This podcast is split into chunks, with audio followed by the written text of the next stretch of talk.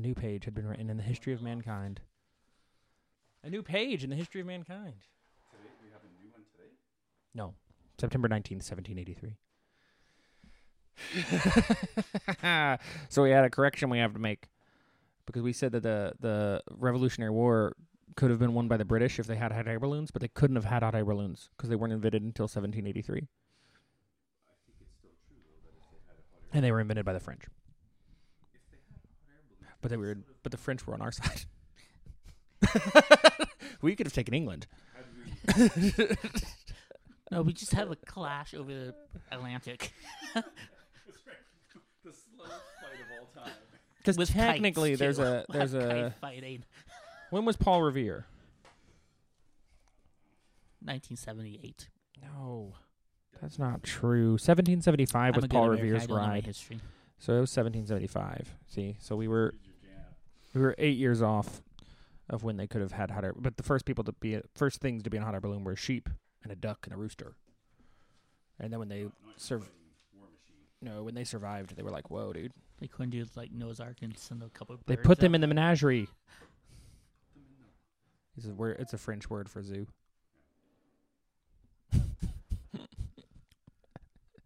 the Fresno Menagerie. Um, when did the Revolutionary War end, though? 1756. 1783. See, it ended. It ended just 16 days before the first hot air balloon flight. 16 days, and we could have had hot air, hair bal- hot hair balloons. Ooh, gross. Gross. If you do it wrong. See, there you go. So now you The know. 80s. There you go. Hot air ready. Okay. Welcome. That was too much.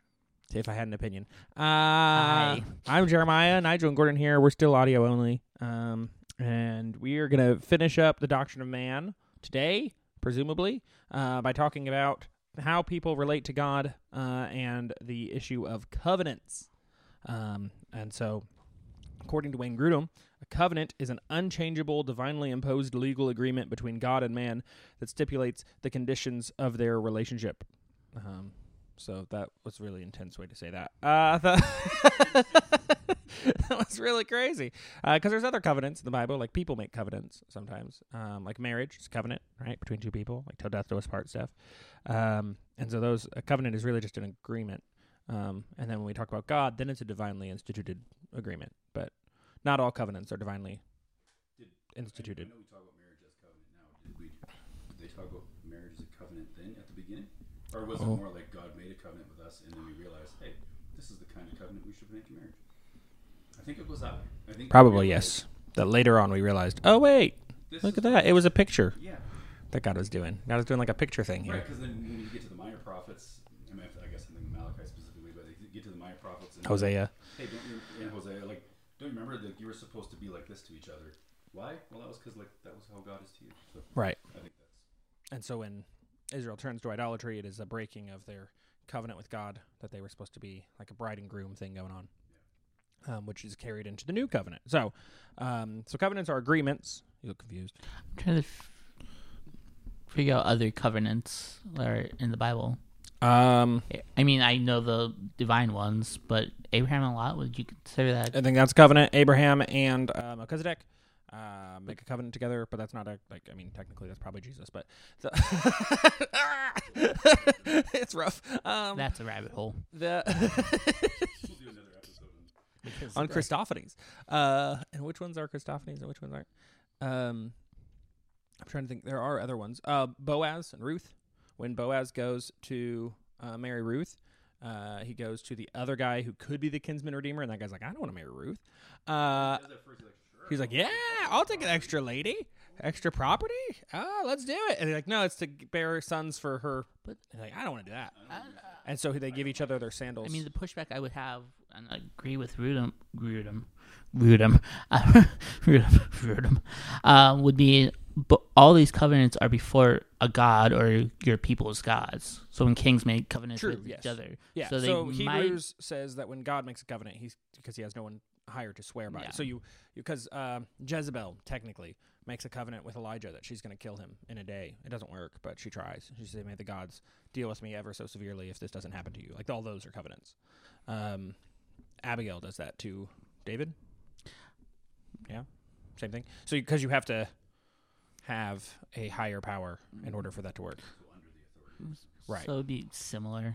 Right. So So it's understanding that there's a the- special covenants that God makes with all of humanity versus right. There, there are other covenants. under God that we make. the with each understanding other. is the punishment will come from God for breaking the covenant, not from the other person. And, and probably recognizing that that's another way to say like this is my most faithful commitment. Like because contracts, maybe you know contracts and covenants are different. Contracts already have built into it that if you renege, I can. If you drop the ball, I can, or vice versa, or whatever it is. So it already kind of has that has a consequence built into it. Whereas covenant is one person committing to something while the other person is also committing to something, and the arbitrator, like I think Gordon was saying, was is God at that point. So we're appealing to God's oversight of each of us being not just accountable to each other, but accountable to God. To Right. fulfill. So the Bible Project says that a covenant is a chosen relationship uh, or partnership in which two parties make binding promises to each other and work together to reach a common goal. They are often accompanied by oaths, signs, and ceremonies. Covenants contain defined obligations and commitments, but differ from a contract in that they are, they are relational and personal. Um, it says think of marriage, so it gives us that option. And then it also says there are other types of there are uh, that this type of relationship is very common in the Bible. There were personal covenants between two individuals, like David and Jonathan.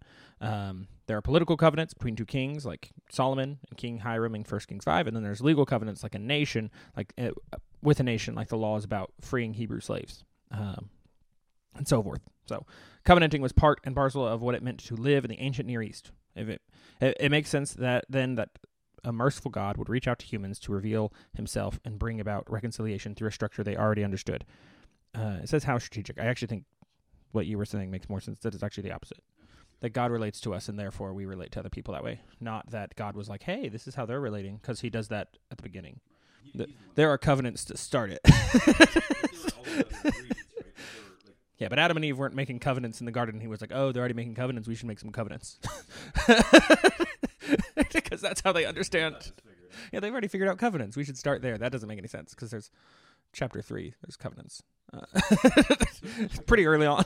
And, and everybody, like, there's always negotiations and all these kinds of things, but covenant has that unique dynamic of just simply saying, for us to be in relationship with each other, this is my part. Like, Yep. it isn't the the dynamic that we think of that builds contracts or that establishes agreements between friends or you know business partners and that sort of thing where it's there's an element of protection like the covenant is more about an affirmation of what I will do whereas a contract is there to protect me in case you don't do what you're supposed to do so we, we've been making agreements and all that kind of stuff for all e- all eternity human beings do that when they have Hold on. things that they're Oh, there you are. have I not been here the whole time Uh, no, for some reason it turned off your whole like thing. Anyway, I, I could hear you still, but. I was like, it was like real quiet, so I'll have to fix it. But it's fine. It's all good. So then the the recognition that a covenant is modeling a relationship after what God has done, not just you know protecting ourselves. It's committing to what we, and that's why marriage is a covenant. You know, each each partner is making um, making a commitment of what their part of the relationship is going to be. Yep. So then the question is, which covenants does God make with people? Um, and where do we find those? Does Grudem list seven? He doesn't. He doesn't list any. Uh, Does not list any. he just doesn't. He's like, yeah, you can figure it out. Yeah, because these people, they technically started. I think they started wrong. Um, sorry, Bible Project people. Uh, the way. Did they not list it? the Adamic? yeah, they didn't list Adam. So uh, seems like there's. seems like we missed one. We missed one right at the beginning, which I guess is why they would say that it. Yeah. Anyway, um, if you start with Noah, then yes, you have like a thousand years of history that people are making covenants with each other. Um, even the dude after Cain, who's like, if anyone does this to me, then I'll do this to them. That that kind of thing. Um, I don't know if that counts as a covenant, but I think so. Uh, so in Genesis three, um, we have a covenant between God and man, um, and the the covenant that is made is probably the, the most simple version of it is that Eve is told that there will be enmity between her and the serpent, her seed and the serpent, uh, and that the serpent will bruise the seed of Eve's heel, and he will crush the serpent's head. That is a covenant that God is making with Adam and Eve. Uh, but also, the other part of it is that there's this like separation that happens, uh, and so it will only be through this this seed of Eve that that uh, being connected with God will happen. Um, they don't necessarily understand what that means because when Cain is born, she says, "God has given me a son," which is like, or God has given me a seed, and so she's like, "Oh, we got it. We're good to go." Um, and so we, so we have a covenant that points us to Jesus right at the beginning of, um, of, I mean, I guess also the covenant of they're they're still told to be fruitful, multiply. So we have both parts of that. Uh, be fruitful and multiply is a covenant with uh, Adam and Eve Yeah. that that they have their part and and God has His part of Mhm. taking care of creation. Um, so that's the, the the covenant with Adam. The second one Noah. yeah, the Noahic covenant. Super fun. Uh, so what's the Noahic covenant? Huh? that he will not again destroy the world. Yeah, by a flood. sure. Sure. Uh, and most of the, uh, almost all the covenants come with a sign. And so the covenant with Noah has a sign of a rainbow. Uh, that the sign of the rainbow is is that uh, that God will not flood the whole earth uh, again. Um, and it's you find this in Genesis eight and nine. Um, and then part of that is also that they, that Noah has a repeated promise from the promise to Adam that they are, are I guess command covenant type thing. They're told to be fruitful, multiply, fill the earth, subdue it. So the the covenant with Adam hasn't been done away with by Noah. We have the exact same command from the garden given to Noah and his family, um, which continues now. And then they're given basically kind of a proto law of don't kill anybody. Like that's hey. Last time, the first thing people Last decided to do was kill people, so don't do that. Uh, Got to say it right out loud. just uh, we're gonna not kill people. So that's the Noahic covenant. It's kind of a shorter, shorter covenant, and then the the big one uh, in the Old Testament. There's there's like three big ones in the Old Testament, and they are the Abrahamic covenant, the Davidic covenant, the Mosaic covenant. I put those in the wrong order, did, but that's fine. We'll get there. If you Uh, points, if you can sort them out. So the Abrahamic covenant we find in Genesis 12 through 17. So it's it's most of Genesis is spent with um, Abraham and Sarah and the fulfilling of a promise to Abraham that he is told to leave his country and that God will make him into a nation. And so the promises from God is that Abraham will have uh, descendants, that Abraham will be given land, that Abraham will be a blessing to all people. I think those are the three things, right? People, land, blessing. Um, and the interesting thing about this covenant is that the the part that is put on Abraham is to believe God and listen to him. Like that there's not a lot of um extra stuff. Yeah. Even when uh in Genesis 17 when they are there is these uh, no Genesis 15 they split these animals uh and God makes Abraham fall asleep and then makes the covenant for himself. Uh, which is what Hebrews is talking about is that God makes the covenant by himself. He doesn't even let Abraham actually make the covenant. So Abraham wakes up, the covenant's been made.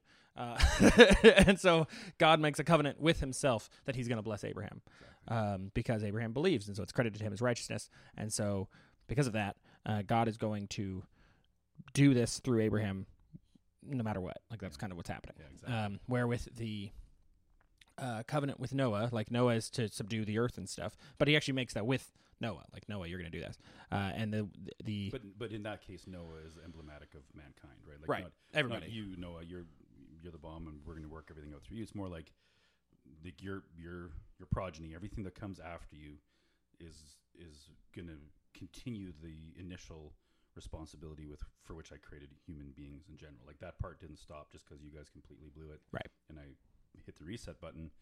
The the purpose still is to fulf- is to fill the earth, to rule over over it, and bring everything under the dominion of God. So Yeah. that part didn't stop. And so we have kind of a the next three covenants are I guess the next four covenants are salvific in na- nature, and so God does all of the active parts of them. Um, which I guess is true about Adam too. That Adam, the the covenant that that the seed of Eve is going to crush the serpent's head. She doesn't realize like that's that doesn't mean that Eve's going to do something really important. It means that God is going to do something through the line of Eve. Like that, that's what's going to happen. Um, and so God is going to crush the serpent's head. Uh, and the same thing with Abraham is that the way. So he has offspring. He gets the land. Those parts are fulfilled within his lifetime. Even um, he gets to see that like this is happening. But Hebrews tells us that he's actually believing in a better city, in a better covenant, in a better promise.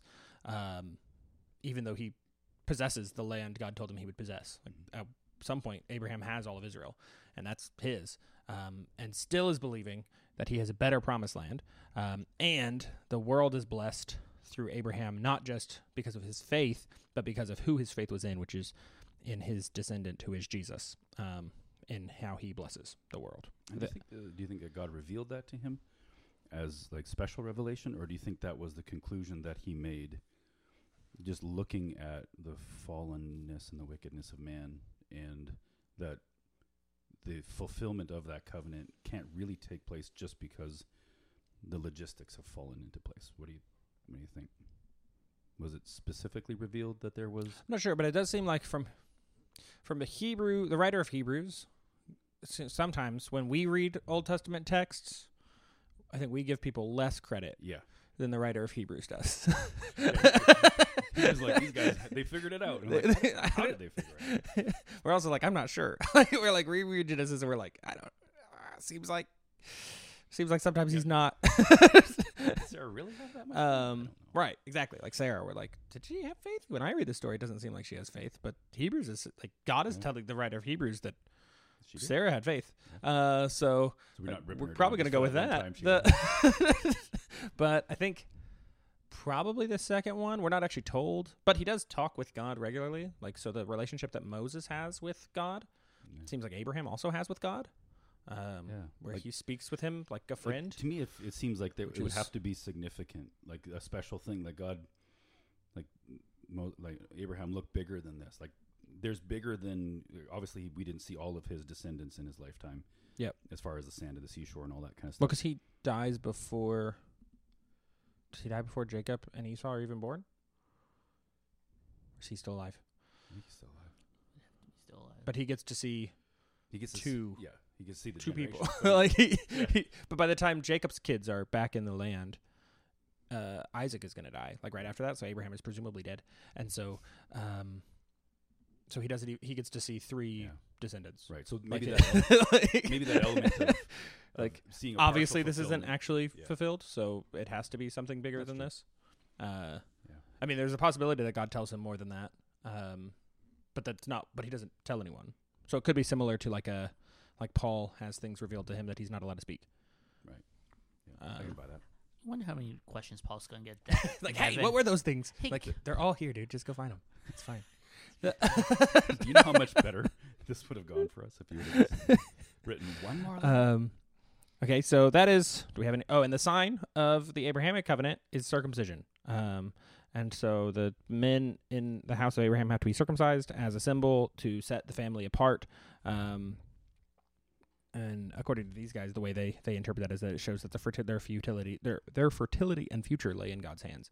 Um, so we don't have necessarily a reason why that was the choice. Uh, it just was, and somehow people knew. So there we go. Um, all right. So the next covenant is the Mosaic covenant. So this is 400 years after Joseph. Um, and so we have the Mosaic covenant is the law is brought into place. Um, and so the people are saved by God uh, and then given the law. Sometimes we mix that up and we go, they were given the law to, to show that they could be in relationship with God. And actually, they're in relationship with God and then given the law. Uh, and so they are given the most stipulations on what it would mean to be part of the family of God.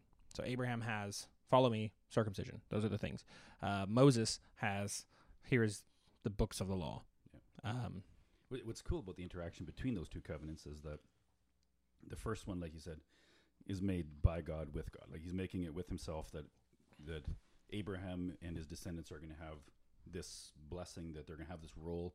We recognize it, you know, looking back as a that Israel was being used in a very specific way to accomplish a part of God's eternal redemptive plan. So we we see it in that way, but from their perspective, they're being the chosen people of God. So that's kind of how they identify the Mosaic covenant comes along, and it's not a an unconditional covenant the way that some of the other ones are. But the condition isn't on whether they're going to be the people of God or the chosen people, because that's already been established in Abraham. Yep. The condition is whether they're going to live under the blessings Yep. of God. So it isn't. I I think sometimes when, at least when I was younger, I thought this conditional meant that they were in or out. Like the Right. condition was that they were going to lose the promise, but they they weren't losing the promise; they were going to lose the blessings. because even uh, Deuteronomy 30 is basically tells them here like before that it's like here are the blessings and curses and then God's like and you're going to experience all the curses. Mm. Like, like guess what? Let's not pretend. At the very beginning of this, I already know how this is going to end.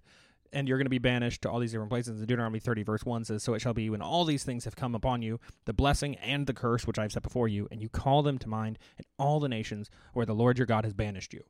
So the exile wasn't like a later on, we're going to decide to exile people. It's like, no, from the beginning, God knew that man's hearts were wicked. Yeah. And unless they are, unless what Ezekiel calls like the circumcision of the heart happens, like unless you have a, your heart is replaced, uh, then you can't follow the law. Yeah. So you're gonna you're gonna mess it up, and then you're gonna end up exiled to all these other places. Um, and, and you you're still mine. And still, he has a remnant that he saves. Like he still saves people. He still knew Daniel would be there. He still knew uh, all the people that would come back. Like it was it was always the plan. Um, and I think sometimes we say like Jesus was always the plan, like that wasn't Plan B. But we we miss out that everything between Genesis three and Jesus was also the plan.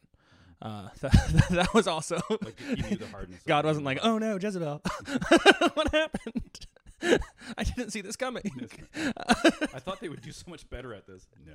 That's not what happened. Uh, so, um, so we have that. Um, the sign of this covenant is uh, kind of the law as a whole. Um, these people say specifically the Sabbath, um, but most of the so most of the laws are given so that Israel is set apart from other nations. So when we look at laws in the Old Testament, and we're like, well, why is that a law? The, the, main reason is typically that it sets them apart, that the people are being called to be a holy people. Uh, and so because they're being called to be set apart, a lot of the laws are things that would make it obvious that this is a different place or are things that other countries are doing in idol worship. So part of the reason that pork is a uh, a thing that is seen as unclean um, is because it was used in idol worship. And so when Rome comes in uh, and sacrifices pigs on the altar of God, that is that is a that is something that is an abomination because it is it is idol worship in the house of God. Um, so I think that is kind of the main sign is all these things that set them apart uh, from other nations, and they're traveling among these nations in the wilderness. And so these other nations would look at them and be like, "Well, those guys are weird. Like that's And the, the- whole point, like they were sometimes when we blend all of the different laws together, the ceremonial, the civil, and all those kind, where, how they apply. If we blend them all together, then we're we're adding some element of spirituality to whether or not your cotton and your polyesters are blended and stuff like that. But that wasn't the intent. The intent was just to make them look weird in front of everybody. Like, Yeah. what, what in the world are these people doing? Why are they why are they avoiding all of the same things that we would do if we were in their shoes? What what's causing them to live this totally different way of life? Um, and like that was kind of the purpose was was to show everybody that they had a different reason than just natural evolution, just the ev- evolution of society and culture, and like no, they they, they have this principled law given by God that they were adhering to, and that made them unique. And th- that uniqueness is one of the. It's not a derogatory term. It's supposed to is used throughout Scripture to remind us that Israel had a special calling. Yeah. And so I guess part of it is also we can we can sum up Moses, how Jesus sums up Moses is that we are supposed to love the Lord our God with all our heart, soul, mind, and strength, and we're supposed to love our neighbor as ourselves. Um, and then Paul tells us that without the law, we wouldn't know what sin is. Uh, and so when we put those things together, we see that we don't love the Lord our God and we don't love our neighbor as ourselves apart from Christ. And so we say, oh, okay, so Moses is convicting us constantly of like all the things we're doing wrong. Um, and so the idea of a lot of those is also, I guess, if it's not just simply this is idol worship, if you don't do that, that'd be loving your God, uh, right? Uh, the other half is there are laws in there that are here's how you love your neighbor. If you steal your neighbor's donkey, that's not you're not loving your neighbor. My donkey back. Gordon's still waiting on the donkey. So that's the Mosaic covenant. So next covenant, Davidic. Davidic covenant, which is given to David. Um, so there you go. It's real Not easy. Um, God establishes David as king over Israel and promises to make his name great. He'll give David a royal kingdom in which the promises made to Abraham and Israel will be fulfilled through his lineage. Uh, God will raise up a Davidic descendant who will build a house for the Lord, and his throne and kingdom will last forever, and God's steadfast love will never depart from him. And that's in 2 Samuel 7, uh, Psalm 72, Psalm 89, Psalm 132. Um, and so we have this covenant. Um, when God makes it, it is very similar to the way God makes the covenant with Abraham. Um, there are not conditions put on whether or not this is going to happen. Instead, it's going to happen, and God uses personal pronouns to say it's going to happen. And even when David sins with Bathsheba and kills her husband and tries to cover all this up, he then uses the exact same kind of like setup to explain to David all the stuff he's done wrong. He says, "I gave you this, this, this, this, this. I would, I gave you this. I promised you this, and I would have done so much more for you if you just asked. And instead, you went and tried to do things your own way. But the covenant with David, because God makes it with Himself, uh, isn't actually broken. Um, 'Cause it Which is- fulfilled in David either. Like the Right. So David's not allowed to fulfill it because David's like, "Hey, I want to build a house for God," and God, the the, the setting for that covenant is you don't get to build a house for God. you don't get to build the temple, uh, which is to us kind of crazy. Uh, and so we see in that one kind of a dual fulfillment happening anyway. Like we see Solomon, and at the beginning, it's like, oh, maybe Solomon is going to be this guy, right? Like the first half of Solomon's reign, you're like, oh man, yeah, Solomon's got it. going so well. This is this is gonna we're gonna see Satan crushed. Like we have peace in Israel. We have the the the uh the blessing happening that Abraham was promised. We have this giant temple. We have all these things happening, and then it just turns, and you're like, wait, what? Yeah. Solomon, no, don't do it. Um, Yeah. and so we see kind of a dual fulfillment thing where Solomon does part of it. He builds a literal temple. He brings blessing in some ways. Uh, there are people who, because the like in the Mosaic covenant, the people of Israel are meant to be a kind of like a lighthouse where people come to to the city and they come and worship God. And so that happens under Solomon, Yeah. the, the Queen of Sheba. She comes and Just one of the craziest verses in the whole Bible.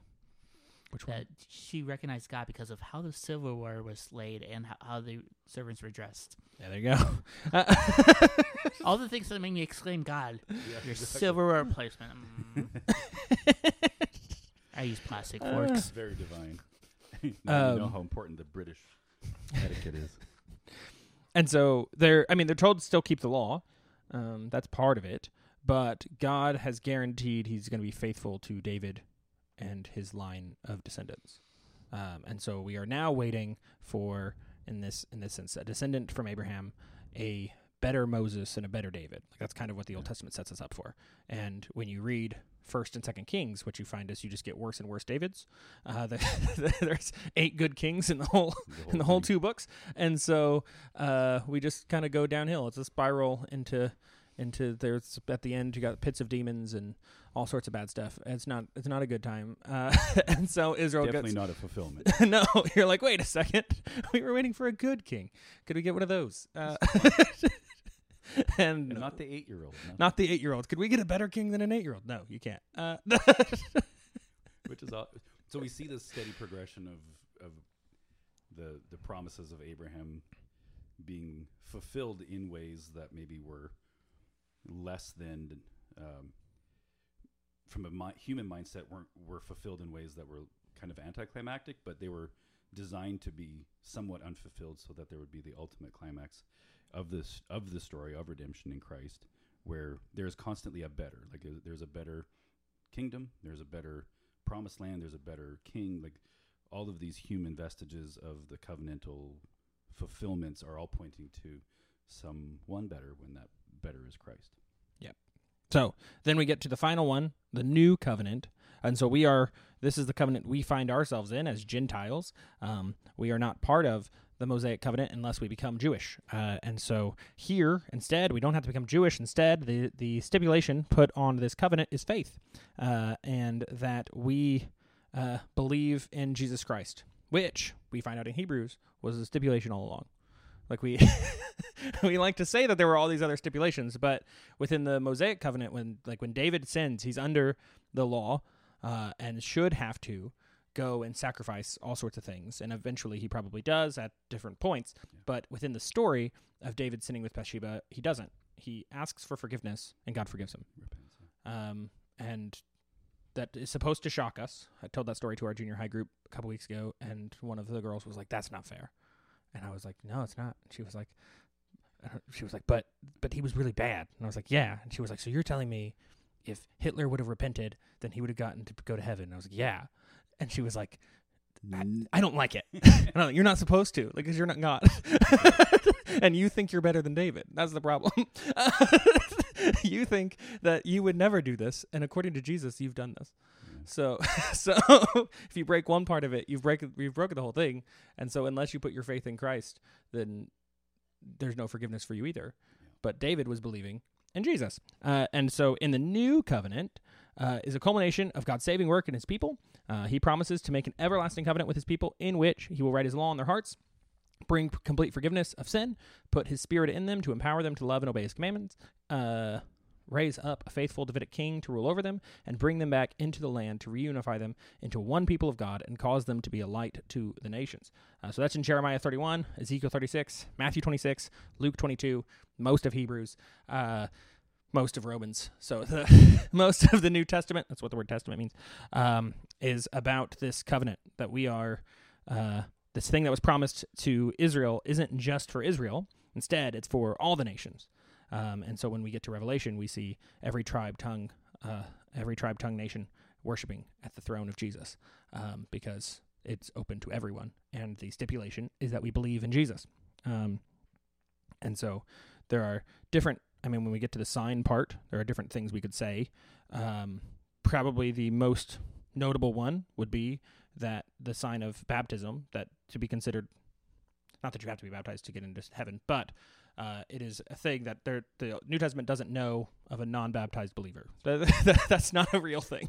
Um, so if someone has believed in Christ, they are baptized, um, and so that is the next thing they do is they go, "We got to get you baptized." To the covenant, Yeah, that's right. and so it is symbolic of their circumcision. Uh, it is a circumcision not done by human hands, uh, but done by God. And so when we are baptized, it is like entering the Abrahamic covenant.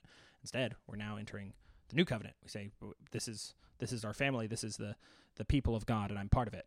Um, and so that is the sign of the covenant. Uh, and the only thing then is that we believe, and because we believe, we are to do good works. Um, and then someday this covenant is entirely realized. So right now, covenant not entirely realized. We are kind of in that uh, wilderness stage. We are waiting for our promised land. We are waiting for the blessing that is to come, which is found only in new heaven, new earth, when God resides with his people. And and Jesus points out that his blood is the same ratification of covenant that Abraham experienced when like you Yeah. described the Abrahamic covenant. He wasn't he wasn't a voluntary part of it. He was a he was the recipient of God's command uh, co- uh, covenant in the same way that we are the recipients of Christ's um, covenant with us in the sense that his blood Yeah. uh, fulfills a promise that his gl- blood seals a promise and it, and it looks back to Abraham again Isaac taken up to the mountain and we hear that prophetic voice that says God will provide. Like the the the lamb of the sacrifice is going to be Christ who um, for all of uh, Israelite history uh, once the covenant is there is there's always sacrifices constantly day and night sacrifices in the temple. That's what we read in scripture is the the whole purpose of the temple was to keep bringing bloody sacrifices to the Lord as a sign of repentance. Now in Christ uh, he is the one who provides the sacrifice we no longer or have that obligation because he fully satisfies um, the sacrificial requirements. So, you know, it's it's the other visible symbol of the faith um, that we have a new covenant because we are sealed in His blood, not the blood of bulls and goats. And Hebrews nine says it was once and for all. And when He comes back, He's actually already dealt with sin the first time around. Second time, uh, it's only just to bring us home, finish the whole the whole deal off. So uh, much of that covenant has already is already in place. We're just waiting for that that final redemption. Yeah, I think that's an important note to make is that we are now living within this covenant, which is by grace. Um, and so, just like the Abrahamic, actually, all of these covenants, because even the Mosaic one, the people of God are still the people of God. Um, that the when Jesus says like nothing can snatch you out of my hand, like that's an important like that's, that's a covenant thing. That God has made this covenant through Christ, and because He made this covenant through Christ, nothing can take you out of it. it he made the covenant, and so uh, if as if you have faith in Christ, then you're in. Yeah. And so, so, um, so then the call is to live uh, as imitators of God because you are part of the covenant. not in order to be part of the covenant. Um, and sometimes we accidentally get that backwards, or sometimes on purpose get that Well, backwards. I think not only on purpose in the sense of like theological propositions, but I think in daily life, Yep. we really wrestle with the idea that that if we sin, that it doesn't ostracize us. I think Yep. that's our experience in human relationships. Is that if I disappoint somebody or if I let them down, um, that they're justified to just kind of walk away. And we it happens in friendships in high school. It happens in marriages. It happens in uh, in all kinds of environments that it's like relationships fracture and they dissolve, um, and we lose when we when we mess up. And and so a lot of times as Christians, we feel like we're further away from God than because of our sin than than God is further away from us. And Right. sometimes it's one of the deceptions of the devil to keep us um, lagging behind. Um, is that we just really don't want God's attention. We we don't want Him to see us because we think that that He's going to come down on us, and that's Yep. That's all done in Christ. And so instead, we repent and we are forgiven. Um, and so I guess the place to end our conversation about covenants is that the covenant with Christ, or the covenant Christ makes with us, is a covenant where we repent and we are forgiven. Um, and so we don't have to live under the shame uh, that Adam and Eve feel in the garden. Instead, um, we live in a in a world where we daily ask for God to forgive us, and we are daily forgiven. Um, and our relationship and our status before God is already fixed. Um, and so it, we're not losing. we're not like second tier children or third tier children of God. Instead, we are heirs with Christ, uh, and we we just repent and are forgiven. So if you have questions about covenants, um, you can reach us podcast at parksidevisalia.org. Um, and until